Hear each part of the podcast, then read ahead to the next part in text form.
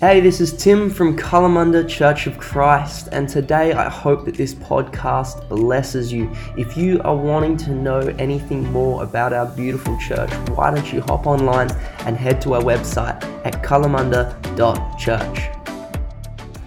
We thank you that your death and resurrection on the cross, your broken body and your blood that was shed for us, Lord, brings freedom, brings life brings light into this dark world.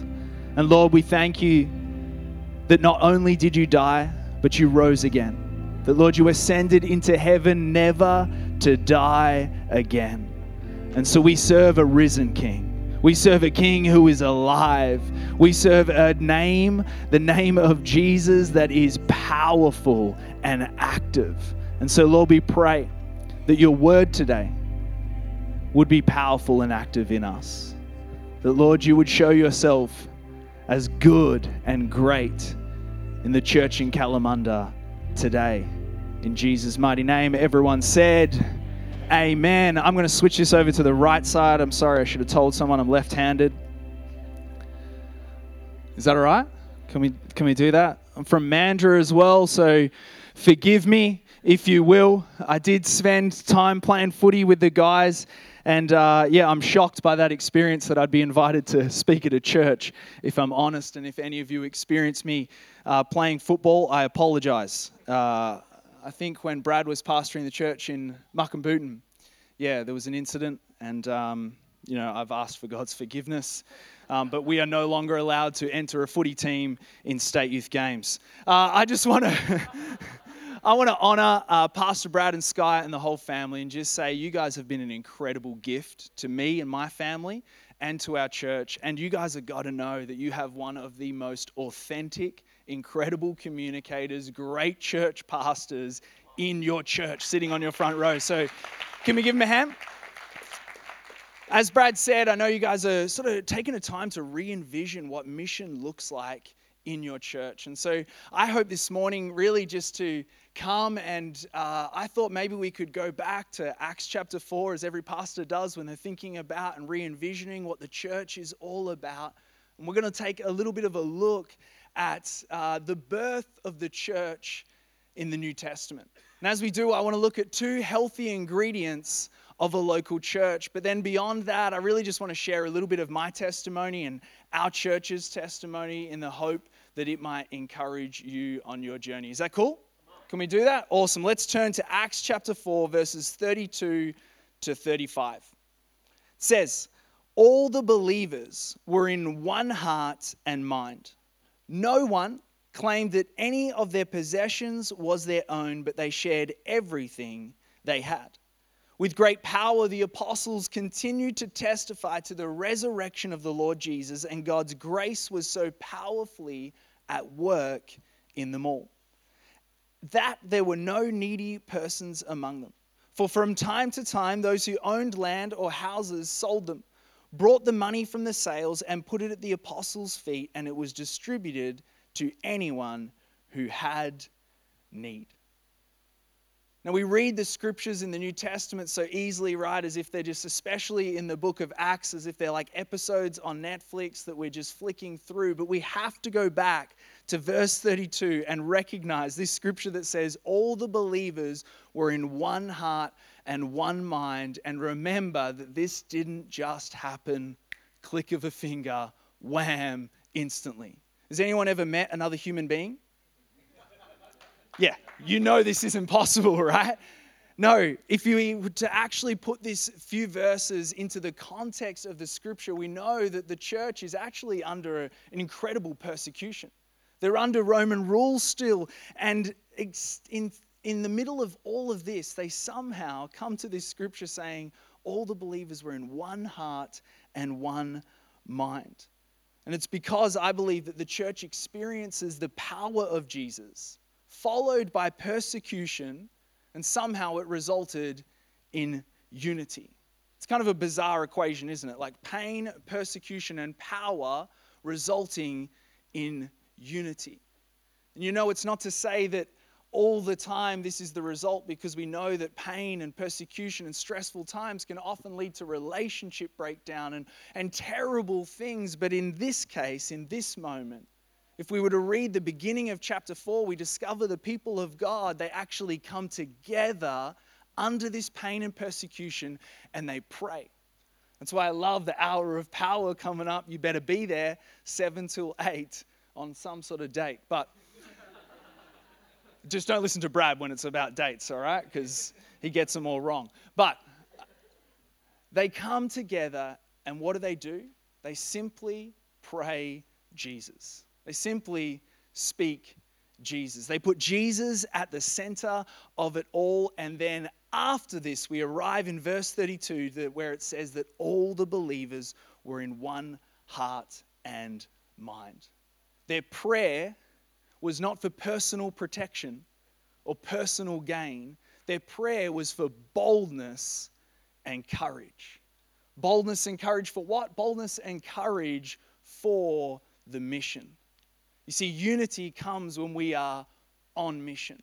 Unity comes from the mission, his mission. And in verse 33, it said, With great power the apostles continued. Can everyone say continued? With great power, the apostles continued to testify to the resurrection of the Lord Jesus, and God's grace was so powerfully at work in them all. Unity comes from being on mission, but unity is not the end goal. Unity is the starting point, according to the start of the New Testament church. You see, I believe that too many churches place unity as this end goal, and once they reach it, they forget that they are called to continue, which is why so many church communities become so ingrown, exclusive at best, but unattractive at worst. See, it's easy to be unified in a static group of people, isn't it? You just kick the ones out you don't like and you don't invite anyone else in. But unity, according to the gospel, is meant to be attractive. Unity is meant to be attractive to attract others. John 13, 35. By this, everyone will know that you are my disciples if you love one another. The purpose of unity is not just for me, the purpose of unity is for everyone. They were united in purpose.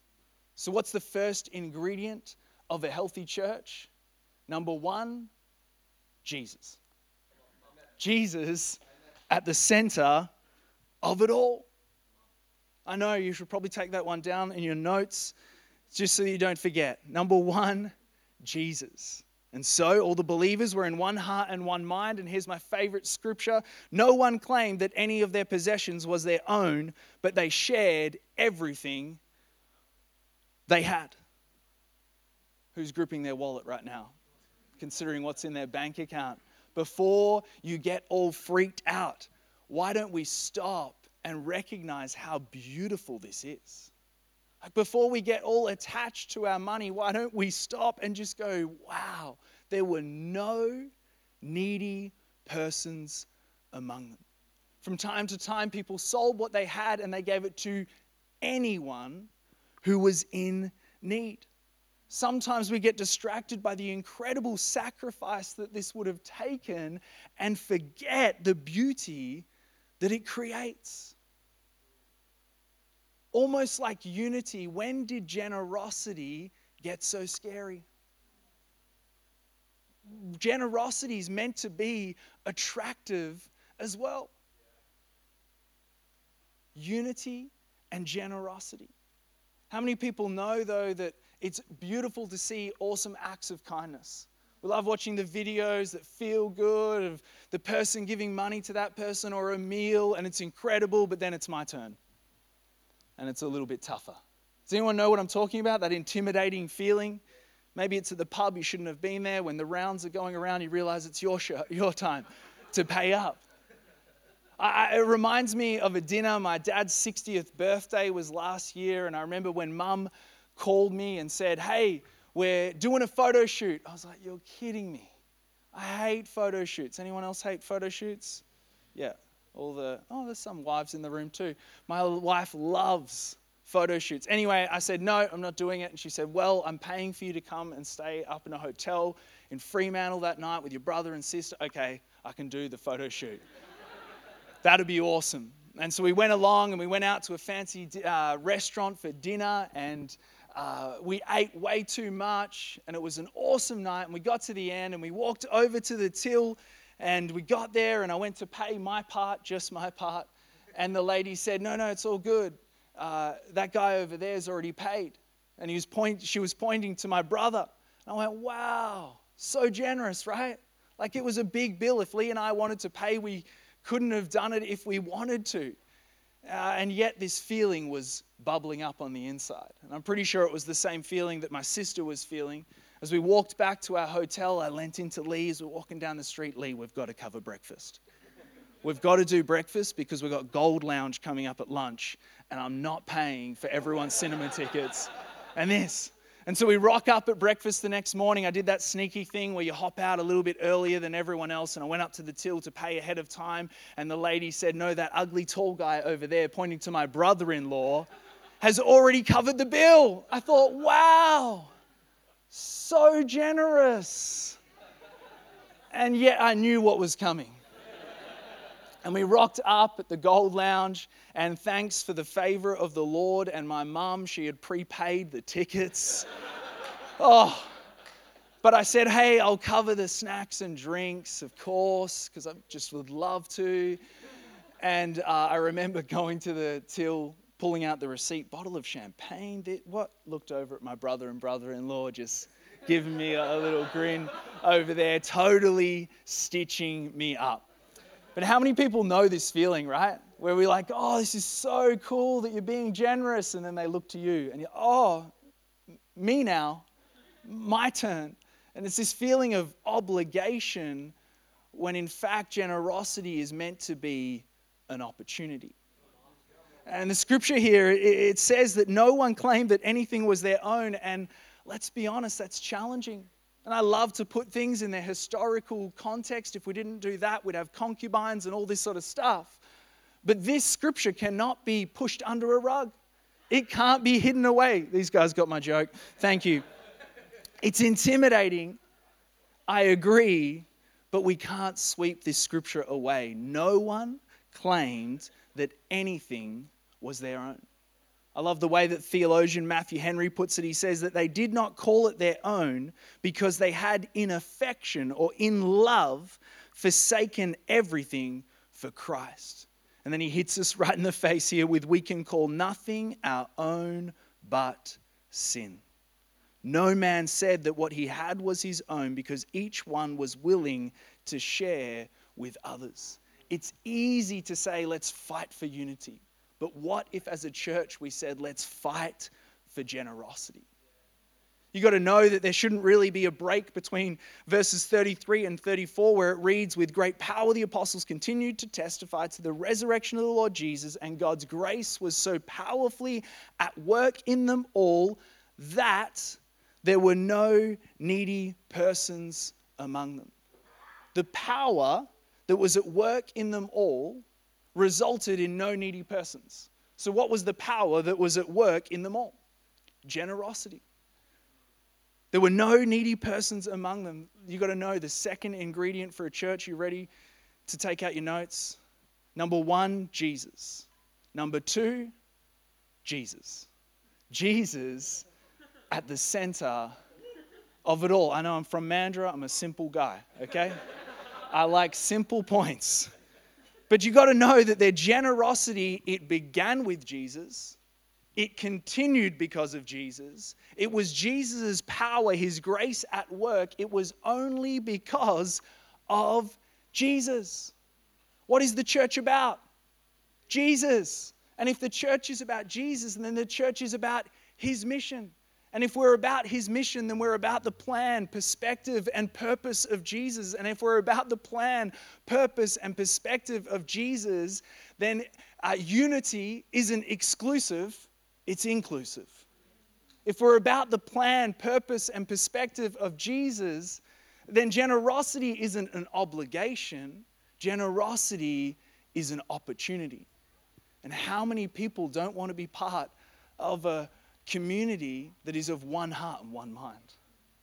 How many people know that we want to be part of a community where there are no needy among them? How many people want to be part of a church community that is vibrant and alive? So we must ask ourselves what do we bring to the equation? If the two healthy ingredients are Jesus and Jesus, then what do we bring to the equation? Unity and generosity. Unity and generosity. Jesus at the center of it all. It's profoundly challenging, but seriously simple. Like I said, I'm a simple guy from Mandurah. If you've never been to Mandurah, then when you hear on the news that there was an incident south of Perth, they're talking about Mandurah. My story is a one of simple prayers and simple faith. Actually, my entire life was completely changed. The whole direction of my life changed at the birth of my first daughter.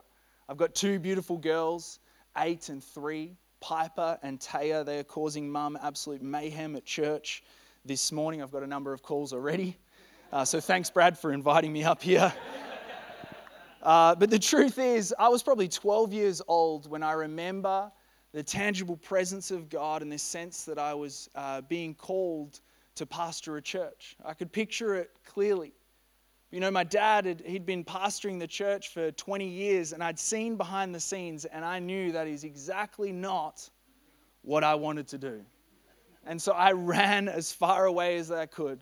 I tried to disqualify myself. I, I partied, I fought, I, I drank, I did a whole lot of dumb stuff. And if I looked around at age 24, married, no kids, all I felt was emptiness, and all I saw was a marriage that was falling apart. When Piper was born, my first child, she was three days old uh, when we were rushed up to Princess Margaret Hospital back then. Uh, to have all of our expectations completely blown out of the water. Eventually, Piper was diagnosed with 22q 11.2 deletion syndrome. That's one you need notes for. We just call it 22q, and it's a chromosome disorder that means still to this day that Piper can't eat via mouth, she can't drink, she's fed via a tube, and she's got hearing loss and physical delays and all of this stuff. But honestly, she is a bright, shining star of joy in every room that she enters. But there was this moment when she was born, and actually, we received the diagnosis about eight weeks later. And I remember Lee and I in the hospital just standing over Piper, holding hands, and we prayed this prayer God, help me. Three words God, help me. Three desperate words. And up until this point, uh, growing up in church, like I said, my relationship was surface level. It dipped below the service, surface, maybe at a cool church camp or when the music was just right. But really, uh, I didn't know God. I wasn't chasing after Him. But from this moment and those three words forward, I just began to chase after God. And really, it's been these three words that have carried me over these last eight years. We began leading the church about four years ago, and I could only describe it as a comedy of errors and an incredible move of God. Week one, I think day two, someone in the church passed away, and my dad, no transition at all, just bang, there you go, son, deal with that one. COVID, everything else in between. You know what? I was so excited to do this journey with dad. Dad's my hero. But about a year into the journey, uh, we discovered dad had been diagnosed with uh, younger onset Alzheimer's. And I remember praying, God, help me. God, help me. As much as I tease Mandurah, I love my city. I love its people. And underneath the surface of all the brokenness is a city that is suffering and a people who are desperate. As we began to lead the church, uh, like I said, we had no clue what we were doing.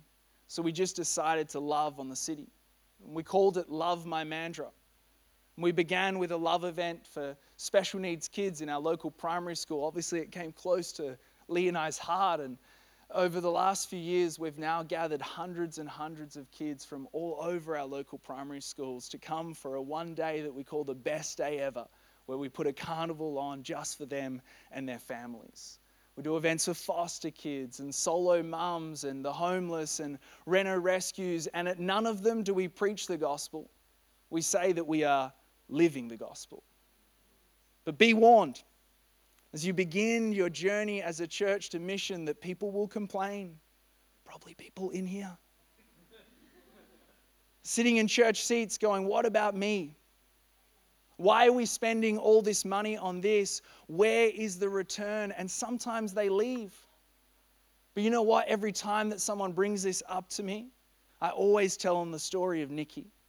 Nikki came along to our first best day ever carnival.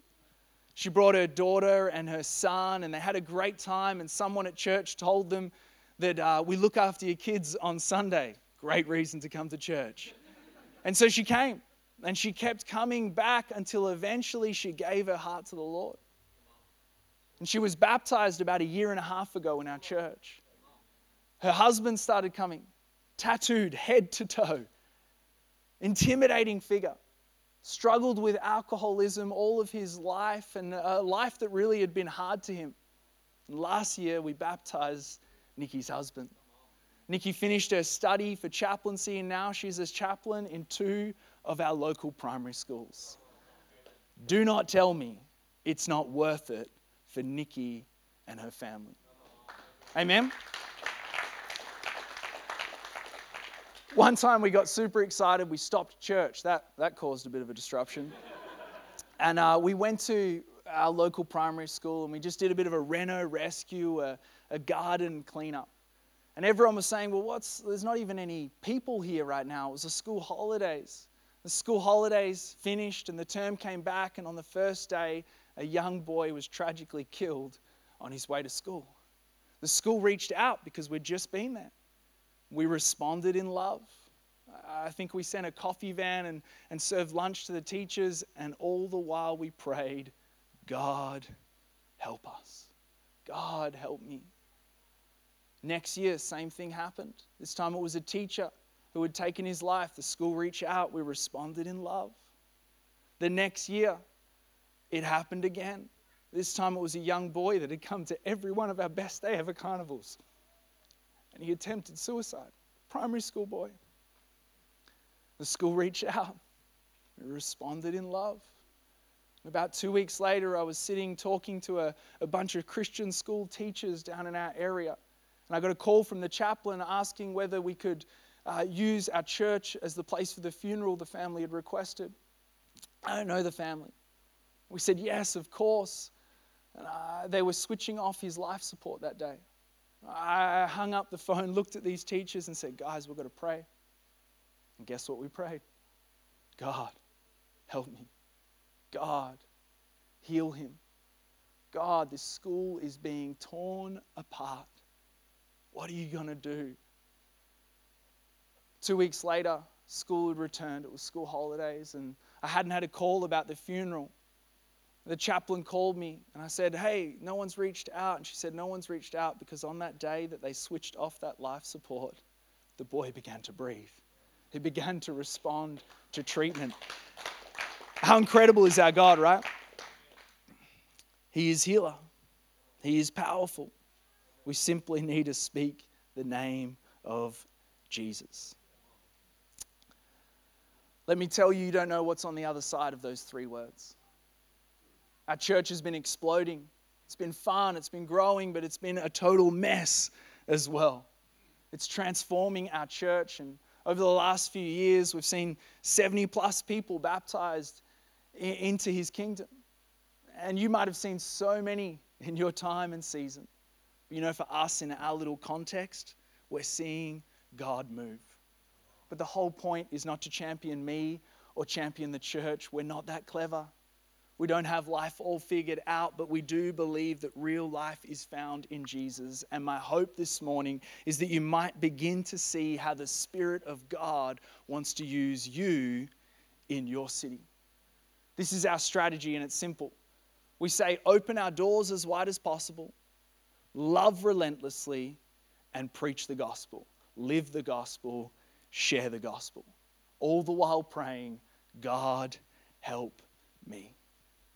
We must be willing to put aside the expectations of religion to respond to the cry of our city. Even when it hurts, even when it costs us, even when it shows no return, or even when it's an interruption. I remember one Tuesday, about a few weeks ago, it was a horrible Tuesday. The staff got no attention. My message on Sunday was no good either because a couple walked into the church and asked me to marry them six hours later in the hospital across the road. Their father was passing away, and if you know anything of the background of marriage uh, certificates and all of that, it's pretty much impossible. We prayed together. I remember coming together as a staff. Guys, you got to sort the day out. God, help me. We went over there and in the evening married this couple beside their father that was passing away. Now, I know that they aren't Jesus followers, but I look forward to the end of that story. We must be willing to put aside the expectations of religion and respond to the cry of our city, even when it costs us, even when we see no return, even when it's an interruption. And if I'm honest with you, all the while that this great stuff is happening in church, I'm suffering on the inside. I can't take Piper to the sausage sizzle. It's too traumatic for us and for her to see everyone eating. I can't share all of this success with dad because less and less is he understanding what's going on in the world around him. I think my other most common prayer is, Why God? It's only two words, that one. Why God? And I don't get a whole lot of answers. But as a family, we've decided to live by this scripture in Psalm 118, verse 24, that says, This is the day the Lord has made. I will rejoice and I will be glad in it. This is the day the Lord has made. I will rejoice and be glad in it. I don't get a whole lot of answers from my why God prayers. May help me, God, ones work a little bit better. But the truth is, more and more I'm understanding that this personal moment, my personal pain and suffering, it's a way of God using me to connect with the grief in my city. Imagine, imagine if we didn't wait only until we were at the end of ourselves, till our pride and sin had crushed us to a point of crying out, God, help me, but instead recognize that Jesus' call, his invitation to follow him, was for now, to surrender our lives now to him in the hope that his presence would move. God, help us. Holy Spirit, come. Come, Holy Spirit, we need you. Jesus, move now. God, help me. Three word prayers that will transform your life. And as you yourselves are transformed, so will the city around you. I'm telling you, if he can do it with a boy from Mandurah, then he can definitely do it with you. God, help me. See, the reality is, it's not just Mandurah, our whole world is suffering. Our whole world is desperate. And we have the great privilege of God's willingness to use broken people like me and probably you too to bring about His kingdom here on earth. After all, that's what the church is all about, right? Now we know, don't we, that church isn't even in the Bible. Jesus never said the word church. It's a really poor substitution for a Greek word called ecclesia or ecclesia. About AD 313, the Emperor Constantine, he declared that he was a Christian and he took the church mainstream. It became popular. And this movement of people, which is the definition of this word ecclesia, a movement of people called out for a specific purpose, it ceased to be a movement and became a building. And they erected these buildings called basilicas. And as it spread to German culture, they called them kirches. And it's from the word kirche that we get the word church. And Andy Stanley says this about the kirche. He says, You can lock the doors of a kirche, but not so the ecclesia of Jesus. What does all this mean? It means that we need to look at our kirches and ask ourselves some questions. Are we moving or simply meeting? Are we making a measurable difference in our local community or are we simply conducting services?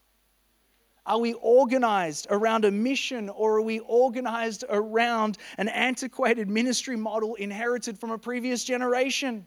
I'm just being real with you this morning. Are we allocating resources as if Jesus is the hope of the world or is it the squeaky wheels of church culture driving our budgets?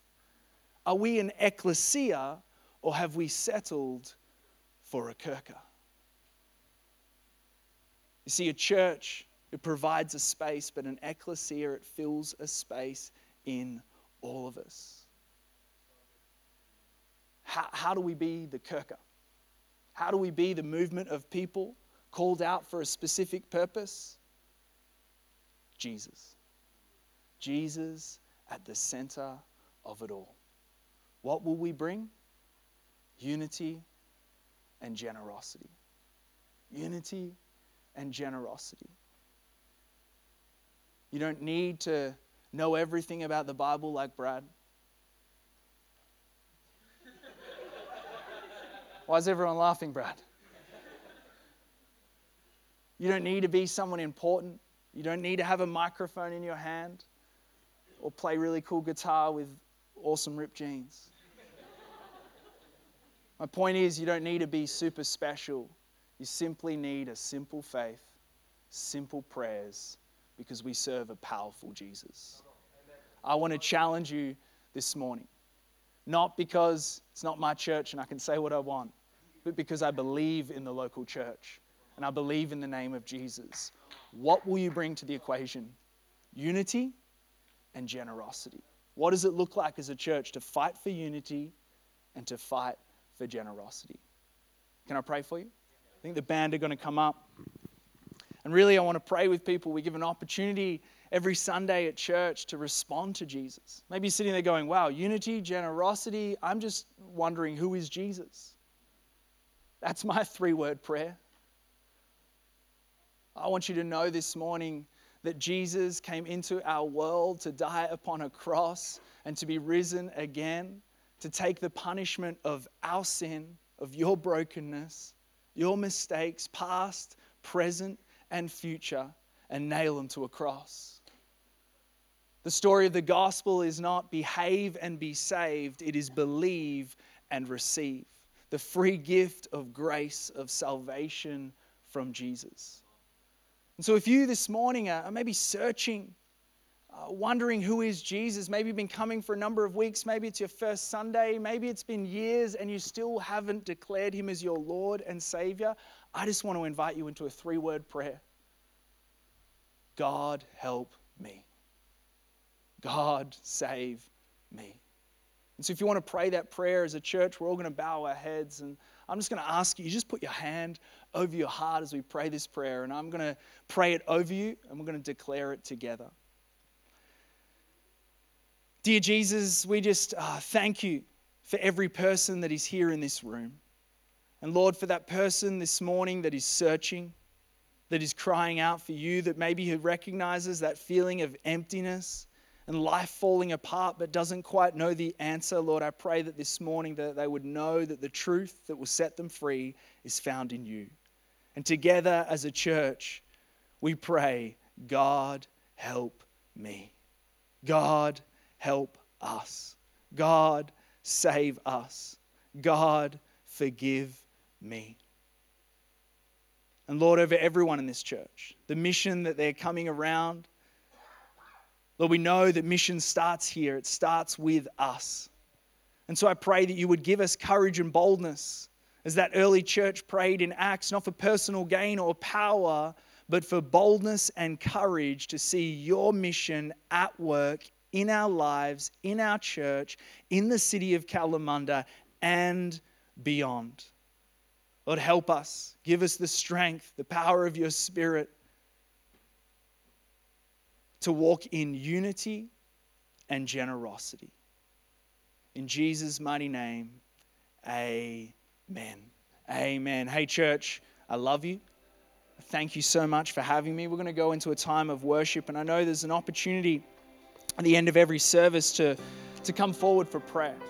And sometimes you do that after the song, sometimes during the song. I want to invite you now. I would love to pray with anyone that maybe is in that similar situation where it feels like a hopelessness has overwhelmed you and you just need someone to come alongside you and say, God, help us.